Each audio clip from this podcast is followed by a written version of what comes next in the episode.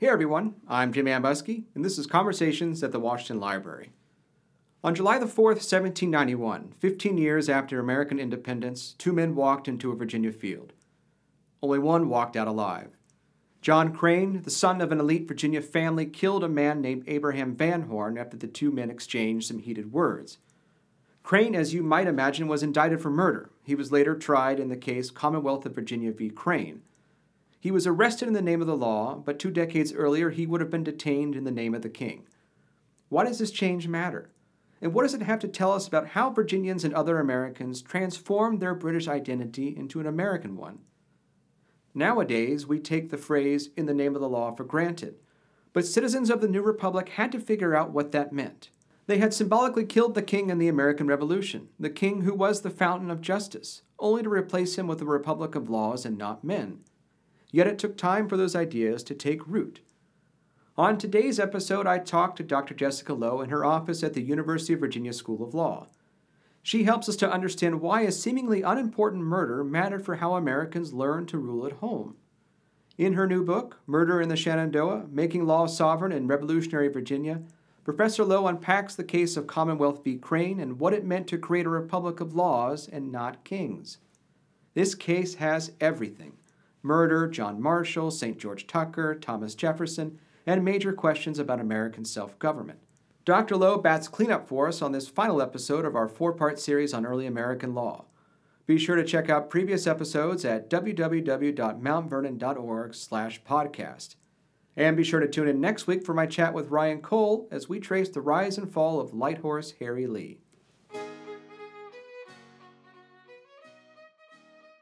You're moving up in the world. I've had a lot of people say, I bought your book. I know that's, and I'm like, I don't get anything. Yeah. But thank you. Thank you. Uh, for getting the numbers up. exactly. boost, boost my ratings.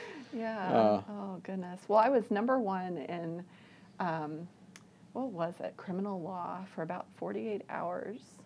And that was very exciting. Yeah. And then I fell behind. I think that was actually after Annette retweeted an announcement about the book. Uh-huh. Like I shot up for like 48 hours. And then I fell behind the Illinois rules of evidence. And I was like, you can't beat them all. But for that brief period of time, Yeah, I took were- screenshots. you were on top of the world.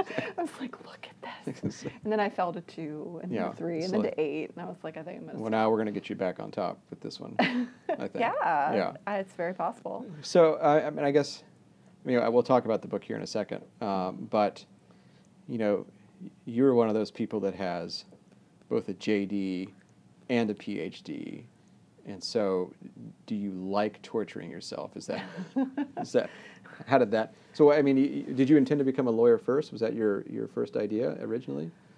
So that's an interesting question. so um, I discovered legal history Mhm. fairly late. Um, I had planned to do a JD PhD, but I'd planned to do it in religious studies. Really? So um, I was an undergraduate here and At UVA. at UVA, Mhm. And this is one of the best places in the world for legal history. Mhm. So uh, I should have discovered it then, and I didn't. so I had this idea that legal history was just memorizing a bunch of cases. You know, it was like the history of what the Supreme Court has decided, and I was wrong about that.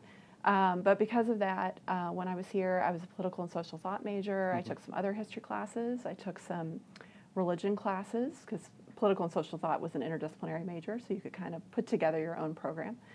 And um, I never took legal history. So my big interest was in uh, religious ethics and some of the questions that were big at the time uh, about like um, First Amendment uh, stuff, religious freedom, cloning had just happened. You know, what were the Oh, ethical yeah. implications of that?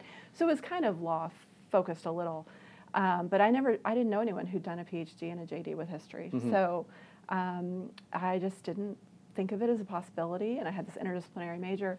So I deferred law school and I went off to divinity school at Yale, and um, then went to law school. And by then, wasn't quite sure what I was going to do. And at law school, I discovered legal history. So it was Okay. late um, in This, the this game is at Harvard. at Harvard. So it was late in the game, and I was a little frustrated because I was a theory person and Mhm.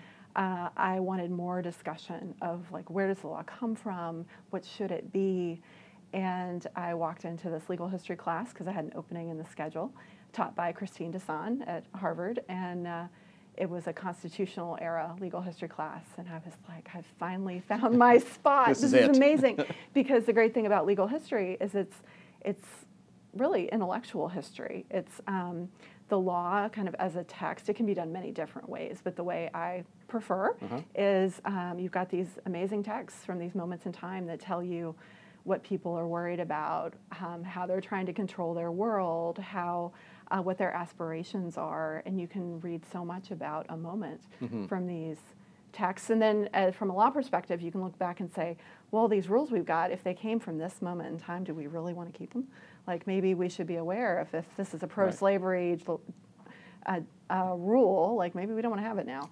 So um, yeah, so I had not planned to do this JD PhD um, in history, uh, but I discovered it then, and I had some clerkships lined up, so it gave me a few years to think about it. Like, do I really want to do another degree? Right, right, right. Um, and so then I went back, uh, which is a little different from the people who are in the pipeline now. It's a little more common to do both, and a lot of simultaneously, or simultaneously. Yeah. So um, people just slightly maybe behind my cohort. Mm-hmm. There there are more who are doing the JD and the PhD together, and there are programs now that are structured to let you do that. I see. So. So, eh, but the wheels were already sort of turning at that point. and You were thinking about these larger questions, mm-hmm. and so, Mm-hmm. Yeah. it, it, is, it, am I right in saying that one of the big debates in, in law and legal history is like so?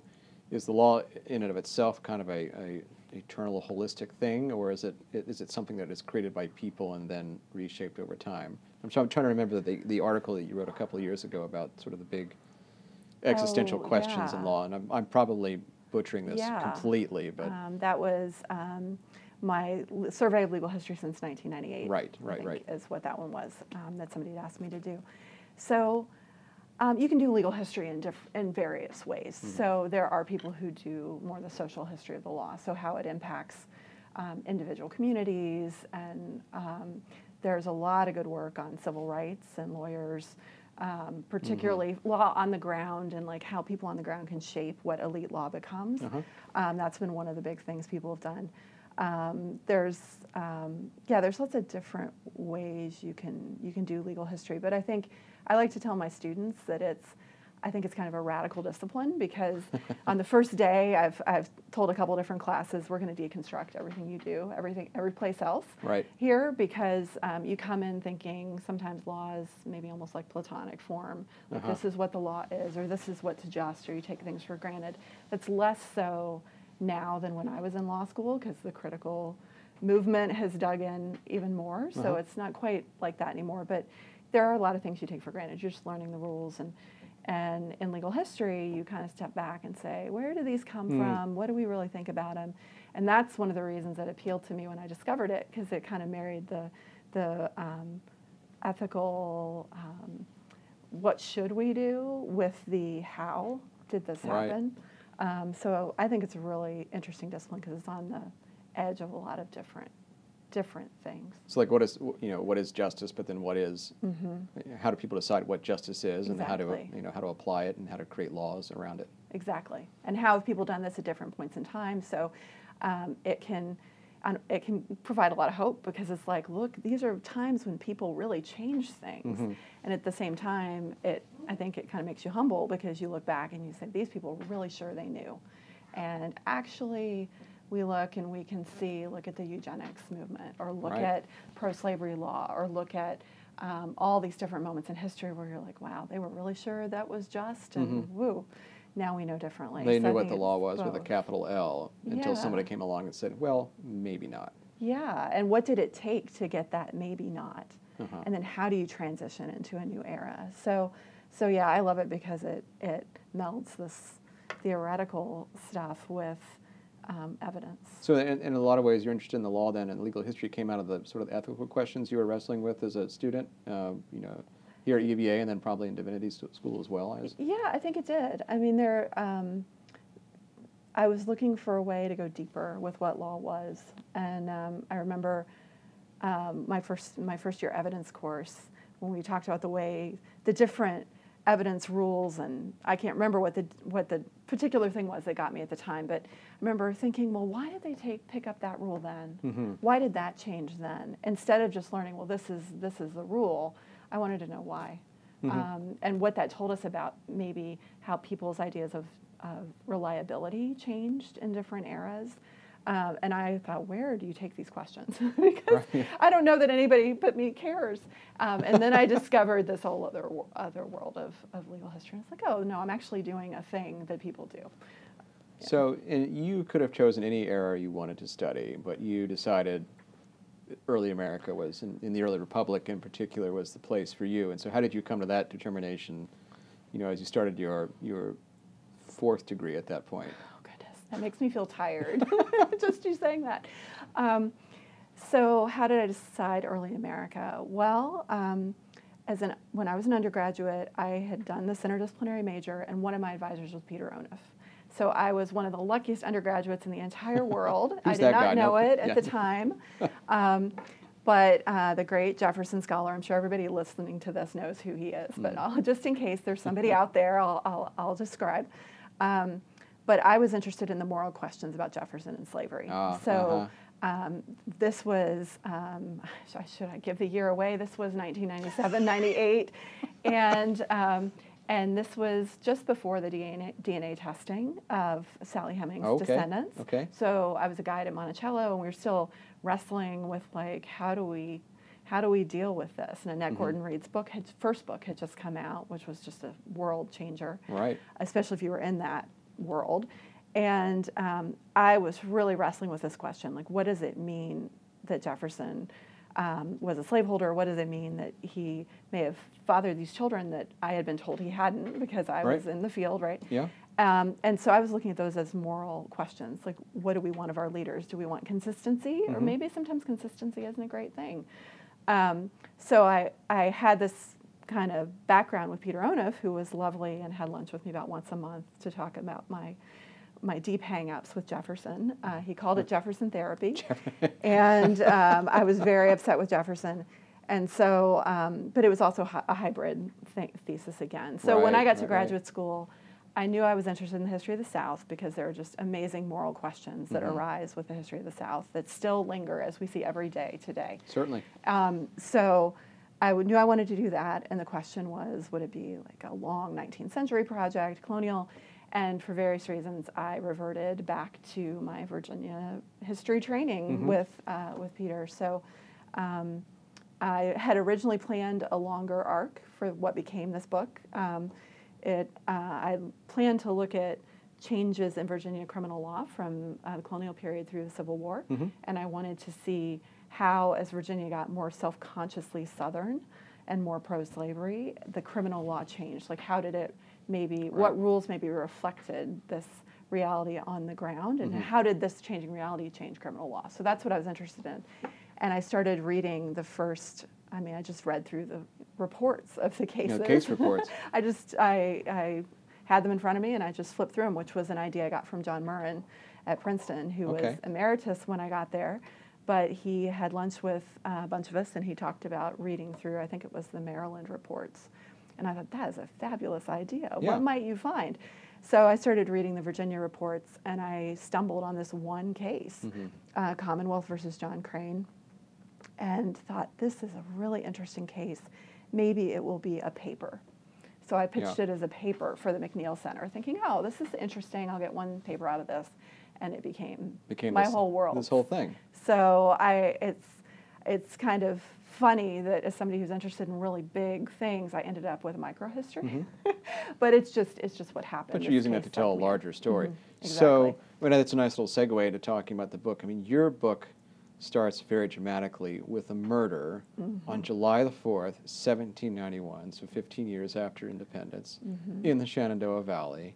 Um, and, you know, you know, m- murder podcasts like, uh, you know, My Favorite Murder is so hot right now. And so this quickly became your favorite murder in a sense, which Uh-huh. is sort of weird to describe it that way. But oh, um, no, it's definitely that. That's fair. so, but so tell us what happened. So set the, set the scene for us, because one of the, you, as you just said, this was a very narrow case, but eventually you were able to exploit this into making these larger arguments about the nature of law and sovereignty in Virginia in this period. And so, you know, what what happens on in that field on that particular day in in July of 1791? So, July 4th, 1791, uh, two groups of men were bringing in their wheat harvest Mhm. uh, in Shenandoah Valley, just north of Winchester, in what's now the eastern panhandle of West Virginia. All right. So, it's now Jefferson County, West Virginia. At that point, it was Berkeley County, Virginia, because Mhm. of the way counties gets rearranged, you know, and then, of course, West Virginia being created. So um, these guys are bringing in their wheat harvest. It's two um, landowners, and they have other people working for them, mainly local farmers who are pitching in for the day with their labor. There are some enslaved people there as well, I know, but they don't show up well in the records. Mhm. This is one of the things about legal records. You don't always glimpse some of that, but because of the tax records, I know both of these guys involved were slave owners, so I'm assuming um, that the people they owned were out in the fields too. Mhm. And so um, it's late in the evening. There's been some kind of dispute that day, and um, they have words. And the great thing about this case is those words end up preserved in the final case report. Ah. So um, ultimately, this culminates in a murder, and the jury can't decide if the defendant's guilty of murder or manslaughter, so they render what's called a special verdict, and they leave the legal decision to the court and record all the facts of this day. Um, for the court to decide what are these? Is this murder? Is this manslaughter? And that verdict gets repeated in the later court judgments. Mhm. So for me, you know, in whenever I started this in 2008, I guess, um, I'm flipping through the reports and I see this vivid account of Mhm. this murder. So this is where these are where these facts basically come from. So these guys are uh, these guys have some words, and um, they yell some really colorful things, which I don't know that I'll give away. Right. but um, the the verdict, it, the story escalates. They rip off their shirts to fight. Um, one man's wife comes down and yells something very inflammatory Mhm. um, at her husband who's about to fight. She yells, Mr. Crane, I'm surprised you would demean yourself to fight with such a set of Negrofied puppies. Wow. And for anyone who's followed Joanne Freeman's work, you know that puppies is like the pretty much the worst thing you can say to anybody. Right, if you right. want a fight, you call somebody a puppy. And she adds this horrific modifier to this Mhm. And uh, shames all these men for working in the fields, um, these local landowners. Basically local- saying you're the same sl- status as yeah, a slave at this and point. and everything explodes. And so um, they fight. There are a couple men fighting at one time. The melee clears, and boom, somebody's stabbed. This young laborer named Abraham Van Horn, who drove a wagon for a living, and he's he yells something like, "Stop! My guts are cut out." Yikes. and um, and he dies two days later because a, a gut wound is not an easily healed wound Yeah, in the right, 18th that's- century, right? So um, he dies a couple days later, and John Crane, who's one of these two local landowners, is charged with his murder. And so what my book does is follow the trajectory of the case through the courts, and uses it to look at this moment in Virginia, this Mhm. moment in criminal law, um, where they're trying to figure out what does it mean to have a republic? What does it mean for equality? And what does it mean for equality before the law, Mhm. particularly in criminal cases where um, criminal law has been like the object of the sovereign? It's been the sovereign acting out the sovereign's power on the criminal. Right. Now, if we're all citizens and we're equal, what's that going to look like? Right. In the colonial period, the king is the fountain of justice, but now the people are. Exactly. What does that mean? Mm-hmm. And so, how many how many stages of the, the court system does this go through? I mean, where does it start, and then where does it end? And, and what in what uh, in what different courts do you trace this case? Yeah, so uh, it begins with the fight, and then it, um, unfortunately, the coroner's records no longer exist. The coroner's inquest would have been the Oh, first mhm. stage. Uh, and I looked and looked because in Virginia, lots of things get saved, which is one of the beautiful thing about certain types of Virginia history. Yeah. Some things get burned during the Civil War, but there are other things that survive.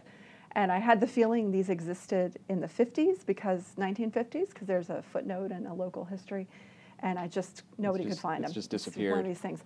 But it starts with the coroner's court, where where the inquest find Crane, finds Crane guilty of murder.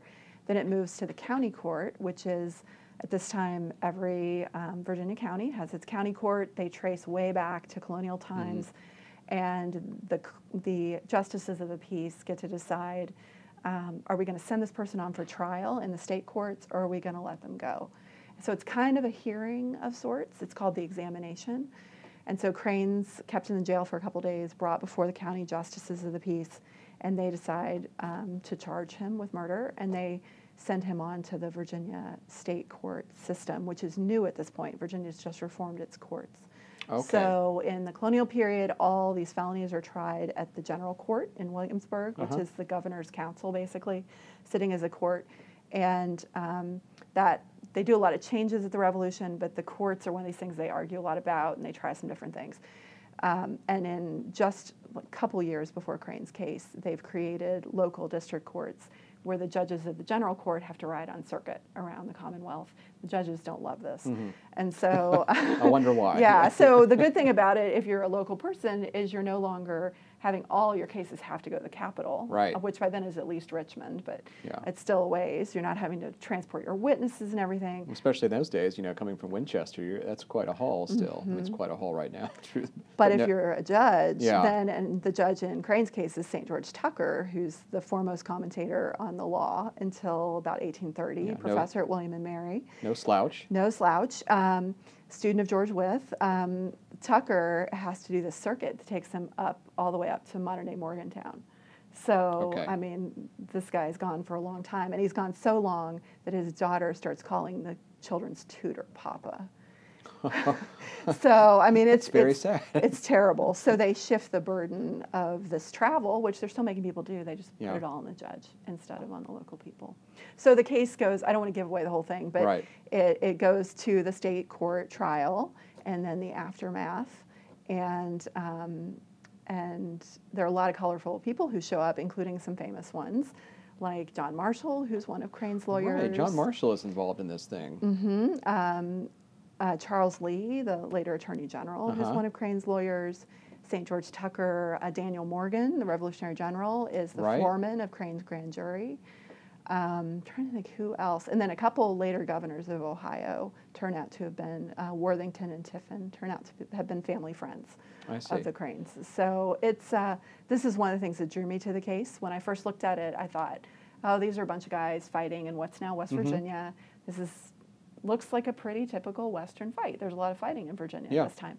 And then as I researched who this John Crane was for what I thought was a single paper I was going to do on this Mhm. case, I realized he was actually um, connected to some very powerful Virginia families. His own family was quite well off and Mhm. well connected, and that all of these characters I Right. knew were showing up in And his so you start seeing Marshall and St. George Tucker, and then and you know they've all got connections to With, and good lord, it's like twenty-seven Yankees are involved in this case. Like Yeah, so- row. Yeah, so it's it's this it, exactly. So it's what seems like this at first obscure case in the reporter, and then as I go through, I realize all the people who are thinking about what does it mean to have law in a republic. A lot of those people are involved in this. They're the ones that are figuring this out. Yeah. Like, you know, what are what are some of the things that people like Marshall and St. George Tucker and you know Tiffin and all these guys are bringing to the table uh, to this case that sort of helps helps you tell this larger story about what it means for the law to be sovereign in the early republic and how you know Virginians are trying to figure this out. So they bring different things to the case. Um, so somebody like Tucker is, of course, the judge. so he's he's one of the two main threads in the book. The one thread is this the progress of the case. The other thread is this man, St. George Tucker, who I think deserves a lot more study than he has gotten. He's gotten some. Right. I mean, people know who he is. Lawyers like to cite him because he has he wrote the first American commentary on Blackstone, um, or edited Blackstone for America. And it, it's a, it's the way a lot of people learn law in the early republic. Right. And so when we're thinking about the meaning of the Constitution at the time of the founding, lots of lawyers like to draw on Tucker. So people kind of know who he is. He's got a house at Colonial Williamsburg. If you if you uh, pay a certain amount of money, you can you can go in and, and look around. It's reserved. It's not it's Oh, partly public, part not, partly not. It's on the special tour. It's on the special tour, but uh, so his house is still there. It's got a ton of archives at William and Mary, so there's a lot to work from. But um, he hasn't gotten a lot of his own attention. So I was interested in giving Tucker a little more of a spotlight, Uh-huh. and he's important to the story because he is a member of the Revisal Council for the Revisal of the Laws in Virginia at the very moment that Crane's case is going on. He's also writing his edition of Blackstone's Mhm. commentaries, and he's teaching law students at William and Mary. And he's got these great lectures where he's actually talking with them about what does it mean? What does all this mean? We've got a constitution. This is 1791. Yeah. I mean, this is this is like right away. Nobody knows what this is going to mean. And so he's lecturing the students. Well, this might mean this, or or people say who were there say it might mean this. Um, and he's a pretty um, deep thinking guy. So so Tucker is kind is I think a perfect uh, site for thinking about um, this moment of when they're trying to figure out republicanism, Republican law. So he's he's Yeah. riding riding the circuit in part, and it's a product of his own creation in some ways, because he's on the revising committee to do the you know the laws and whatnot. Yeah, Is that so correct? so he's I don't think he's involved in that particular bill. He's appointed um, right around the time that they passed the district court Oh, bill. okay. So I don't think he's he's appointed. Well, the, the revisal of the law in Virginia goes through several stages. They keep trying to fix the law.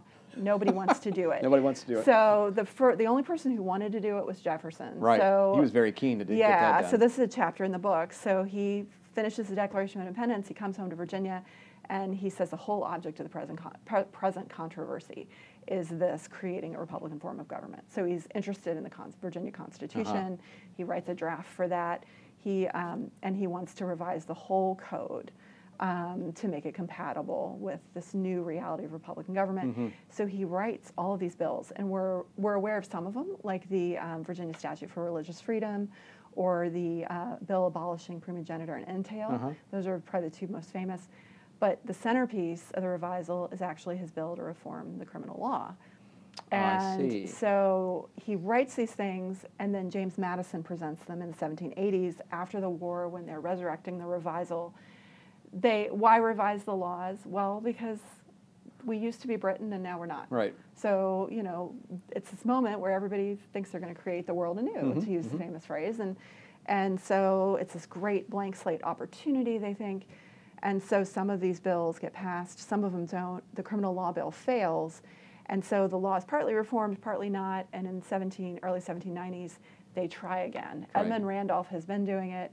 He's now um, got a federal appointment. He's leaving and he's he's saying he he recruits people and nobody wants to do it except St. George Tucker who's like this sounds great, and so This is for me. he because this is right up his alley, Yeah. and so he's meeting with the revisers in the summer of 1791 as John Crane Oh, okay. is being uh, as being a we would say arraigned that's that's anachronistic but as he's being presented and mm-hmm. examined mm-hmm. for Abraham Van Horn the victim's murder. Mm-hmm. But he's still neck deep in all this stuff, and you Mm-hmm. said he's he's writing the commentaries on the co- you know Blackstone's Mm-hmm. commentaries. So they're trying to figure out, okay, we're an we're you know we're a common law society, but our laws sort of look English. How do we make them more Republican? Yeah, exactly. What and what does that even mean? I mean, What that's what that they're trying mean? to figure Yeah. out. So, a couple of the bills, like some of the land reform that goes through, that we all know about, and um, great work's been done on that. Mm-hmm. Um, Jefferson's bill abolishing primogeniture and entail. By by John Crane's moment, people don't like those bills very much because they've passed this land reform, and there's no there are no cases that explicate what this means Yeah, then there's they don't know how to so, proceed. so there, there are no precedents. So there's these bills, and people are looking at these bills like, well, there's no precedents. We don't know what these mean. yeah, And so it's it's kind of emblematic of this moment in America, where on one hand they want to create the world anew, and on the other hand we're used to a common law system. We, we're, we're basically run by lawyers, Yeah, yeah. who are trained in that system. And there's a reason those systems have some good things about them because there's certainty. So is it more Republican to create the world anew, or to have certainty where people know Mm-hmm. what's going to happen because you've done this for a long time? And so I think they settle that in various ways. Uh, Tucker settles it eventually by saying we keep the common law, but we'll we'll um, have reception statutes that say, hey, we're going to keep the common law. Yeah. So now it's come through the legislature. So now it's Republican. yeah. So now we've codified it, but Yeah. it's still the sort of the same thing in Yeah, some ways. yeah. So and how is Marshall coming at it? Because he's you know he's wrestling with sort of the same things, and then later when he's Chief Justice, Mm-hmm. you know he has to deal with a lot of, of of cases that are wrestling with the question of you know the you know the reception of common law Mm-hmm. in, in America and what does it mean to be Republican and, and all that kind of stuff. Mm-hmm. So Marshall is a shadowy figure in this book Ooh. because uh, he represents Crane at the appellate stage, and I'll give that much away. Yeah. And he, um, there aren't any documents. So I could, I found that he charged Crane for murder. Uh, he charged him a fee for representing him. And I found one document that he wrote uh, for the Crane family So I knew he represented him. Uh, but there are no other records That's from it. that stage because the general court records were burned Mhm. later. So um, the ones that exist tend to come from St. George Tucker's reports Okay. of his cases he he sat in on, and that session he missed. So he was the district court judge, and then he went on his honeymoon, which is very inconvenient for me. That is convenient. I mean, good for him, but you know, Inconvenient un- for me. Unfortunate for you. Um, so, so how, how John Marshall does um, uh, work in in this is in the larger trajectory of Uh-huh. Virginia law. Um, there isn't a lot of distance between him and Tucker, and Tucker is generally seen as the this Jeffersonian commentator on the law, and Marshall, of course, is John Marshall, the Federalist. And so, when legal historians look at this, we tend to think of Marshall as allied with New England. He has more New Englandish ideas of law.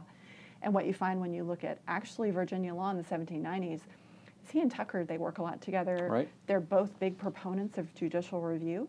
So when John Marshall um, pronounces Marbury versus Madison, he's doing something he and Tucker already did in Virginia a couple years earlier. Okay. So Marshall, in my view, is pretty mainstream in Virginia. Mhm. It's just later after the Jeffersonian uh, kind of takeover. Uh, retrospectively, we view some stuff differently, but Marshall's Marshall's a Virginia lawyer, and he's a really Mhm. good one. And we see a real tradition of a certain type of Virginia law coming out in his jurisprudence. So, so Virginia at this moment. So sometimes people ask me, um, why Virginia? So Yeah. you've written this book about a Virginia case. Like why Virginia? So I will ask you, why Virginia? Why a Virginia case? So um, sometimes people ask, is it just because you worked there or because you went there? Yeah. Like, what? Why Virginia? And Virginia at this moment is the most important state um, in the union. It's the biggest. It's Mhm. the and it's the one that will basically staff the federal government. Like I know this is the Right. moment of Hamilton, but Yeah. really, if we're going to be honest, and I'm not at all biased Yeah. as a sometime Jefferson scholar, You do like the musical, but let, know. um, this is the moment where Virginia, by virtue of its wealth, its status, its size, and the really deep legal training, Uh-huh. thanks to George Wythe, right. um, uh, because of that, Virginians are going to basically take over the federal government. So, you know, we've been talking about all these famous people who happen to show up in this case. Mhm. Well, yeah, they're, they're big Virginia lawyers who got paid money to represent the son of a leading family in a criminal case. Um, what's significant about that is that these leading Virginia lawyers be, all become big on the national stage because of who, what Virginia is and what it's Mhm. going to do to shape the new nation. So whether it's um, you know, Charles Lee becoming Attorney General, John Marshall becoming Chief Justice and shaping all that jurisprudence, whether it's Tucker's law book becoming the, um, the book everyone learns law from for years and the, the, the reference point. Um, whether it's Jefferson, who makes a little bit of an appearance vicariously, he's not actually in the case, but because of his law reform He work, just sort of shows pops up, up. and there he is and Gotta says have him in there. Yeah. um, because of his uh, presidency, and by the time you get to 1800, you've he's reshaping things too in a different Mm-hmm. way than some of these other Virginians we've just talked about. But Virginia is going to provide um, the poles.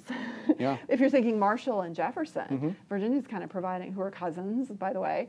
Um, they're And hate gonna- each other, And hate each other. Um, they're going to provide kind of the poles for the debate in the early republic. So, so this is a Virginian case, but it's also, in a way, a microcosm Uh-huh. of what's going to become American legal culture. So in a lot of ways, then we, maybe it shouldn't surprise us that all these guys show up because they are, you know, at the center of this reform movement in the first place. But as you say, you know, they're all associated with Wythe. They're all, you know, very, very um, diligently trained in English common law, and they're but they're thinking about how to republicanize that common law. And so, um, it's no surprise that that you've got the heavy hitters that are just sort of there unexpectedly on a case that's far away from Richmond or the confines of Williamsburg, where they learned all this material.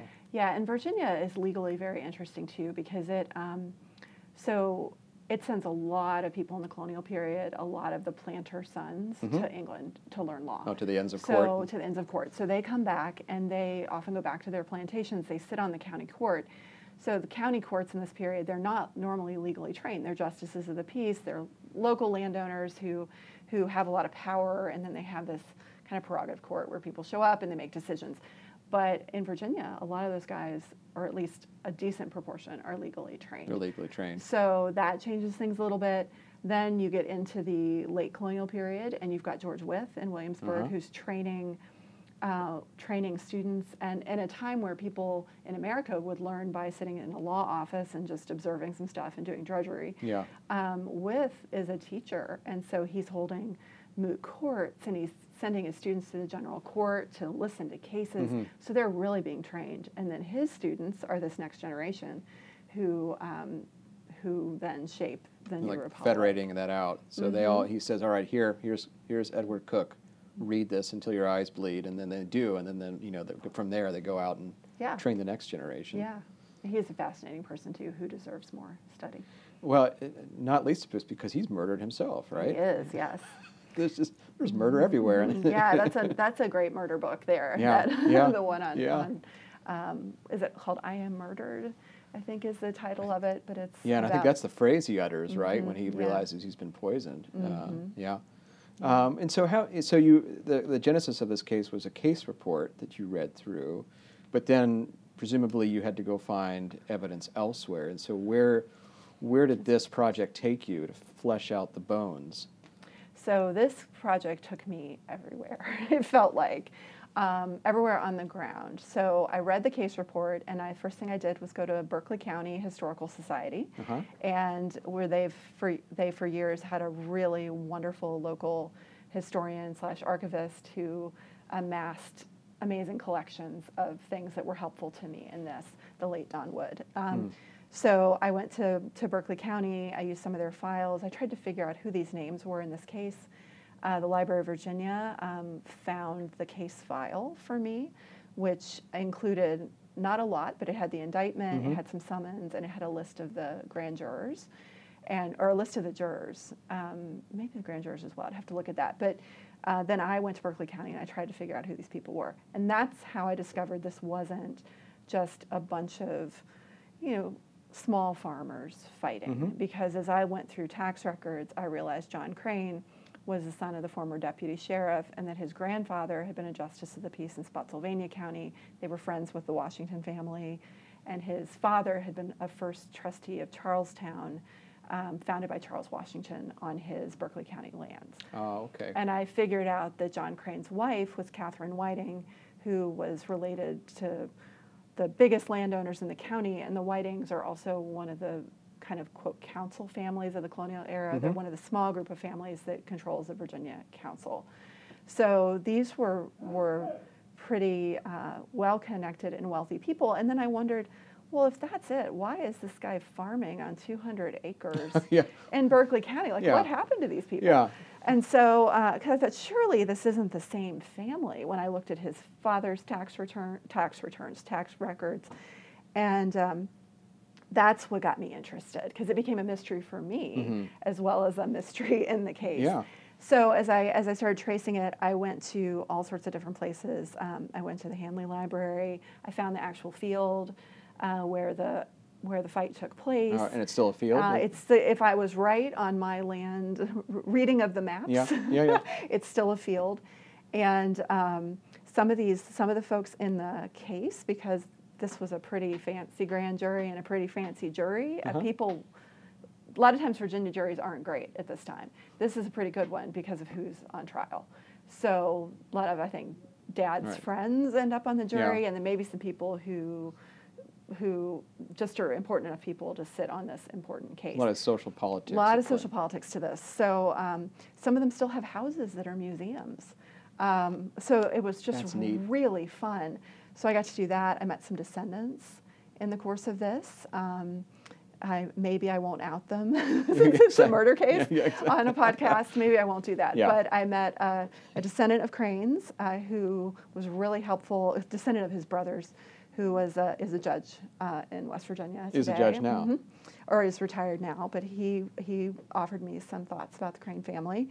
And um, yeah, just met a lot of interesting people. Ch- Archives in Charleston, West Virginia, UVA archives. Um, some stuff in D.C. Uh, yeah, it kind of took me all over. And Tucker, of course, is from starts in Bermuda. He's a native of Bermuda. That, that's right. Yeah. So. Um, and you've got a, there's a por- is there a portrait of him in your book, right? And that came is. from was it, uh, it came from Mhm. Hamilton down there. It came, yes, it Yeah. came from Bermuda, and um, I wanted that particular one because it's more the age That's the age of you would have range. There's a there's a more popular one people use, but it's much later. Yeah. And I wanted to give a sense of who he was in his late 30s, sitting on this case, Mhm. um, who he really was, new judge, um, who of Tucker at this moment. So Yeah. so they were kind enough to let me use that portrait, and I didn't get to take a research trip to Bermuda, and because it wasn't really that relevant, Yeah. because all the a lot of the papers are in Williamsburg. Um, that's one of my regrets Right, that I didn't find a way to swing that. Well, you should go on a book tour to Bermuda. Well, I think that's a great idea. yeah. Yeah. Um, I, you know, I don't know how many square square miles the island is, but you know, I'm sure there's a few, certainly a few libraries and nat- you know talk about the native son. I'm sure they'd be delighted. Yeah. Yes. so, and so, um, you know, the book is out. It just came out. Uh, was it about three, four months ago? Is that right? yes. Uh, end of March. End of March. And so, you're probably thinking about what's next. And so, do you have a Mhm. sense of of what's next on the research horizon and what interests you or excites you at the moment? So uh, I'm. well, You talked at the beginning about being a glutton for punishment with Mhm. the JD PhD. Well, here we go. I had two projects going at the same time. So since about 2010, I've also been working on this other project that's um, sort of about uh, pulling together theology and jurisprudence in American history, and particularly it looks at the rise of slaveholding um, theology, pro-slavery theology Mhm. in the mid 19th century, and how that affects Southern jurisprudence. So Oh, um, cool. what I've been doing uh, recently is looking at citations to the Bible and to moral law, fundamental law, Mhm. stuff like that in American court cases, and trying to chart how willingness to go extra textual changes Yeah. as the slavery issue changes. Mhm. Um, so, So you're talking about so as they transition from a, you know the idea of a necessary evil to a positive good, Exactly. you're trying to track that through jurisprudence and and and you, know, you say biblical citations and things of that nature. Exactly. So, you know, in the Revolutionary era, moral law, you know, people tend to think that the, like this is sort of like the Declaration of Independence: all men are created equal, freedom. You know, Yeah. and um, and by the abolitionists, of course, like run with that too. Yeah.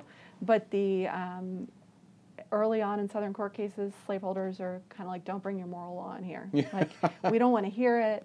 Um, and then by the time you get to the 1840s, 50s, 60s, they're v- much more willing to cite Mhm. um, a- as Christianity, ex- especially, has become um, pro-slavery, Right. rendered as pro-slavery in the South. Especially so, the Old Testament stuff, right? Exactly. Yeah, bringing that in. So, um, and you see it a lot, um, gets cited a lot when they talk about marriage too. It also comes in in other ways, but, but yeah. So right now, this is. I, have now gone to a bit back to my big arc, Uh-huh. Right, yeah, yeah, which yeah. is looking at a lot of cases over time um, and seeing how they change as society changes. So. Cool. And you say you've got you've got another one going, or is this this? This was, is the other one. Oh, so, you're going. It was going concurrently. This was this was going concurrently. I got the idea in about 2010, and had that moment every grad student dreads where you're like, oh, what do I do? Yeah, which Do way should I go? Which way should I go? And so I just set this one aside, and did a fellowship um, at the Center for Theological Inquir- Inquiry in Princeton, which generously funded me for a Mm-hmm. year in 2014-15 um, to work on this. Cool. So it's exciting once this book is this book is now out, and I get to yeah. finish the other one and uh, and clear off the yeah. Clear the deck and figure out where to go from Exactly. there. Mhm. Well, Professor Lowe, thank you very much. This has been a lot of fun. Thank you for having me. Sure. Thanks for listening to Conversations at the Washington Library, a production of the Fred W. Smith National Library for the Study of George Washington. This episode was hosted and produced by me, Jim Ambuske, with assistance from Mount Vernon's Media and Communications Department. Our theme music was composed and performed by Ginger and David Hildebrand. If you'd like to support this podcast, as well as new research into George Washington and his world, please consider becoming a Mount Vernon member. More information is on the webpage for this podcast at www.mountvernon.org slash podcast. Thanks, and we'll see you next time.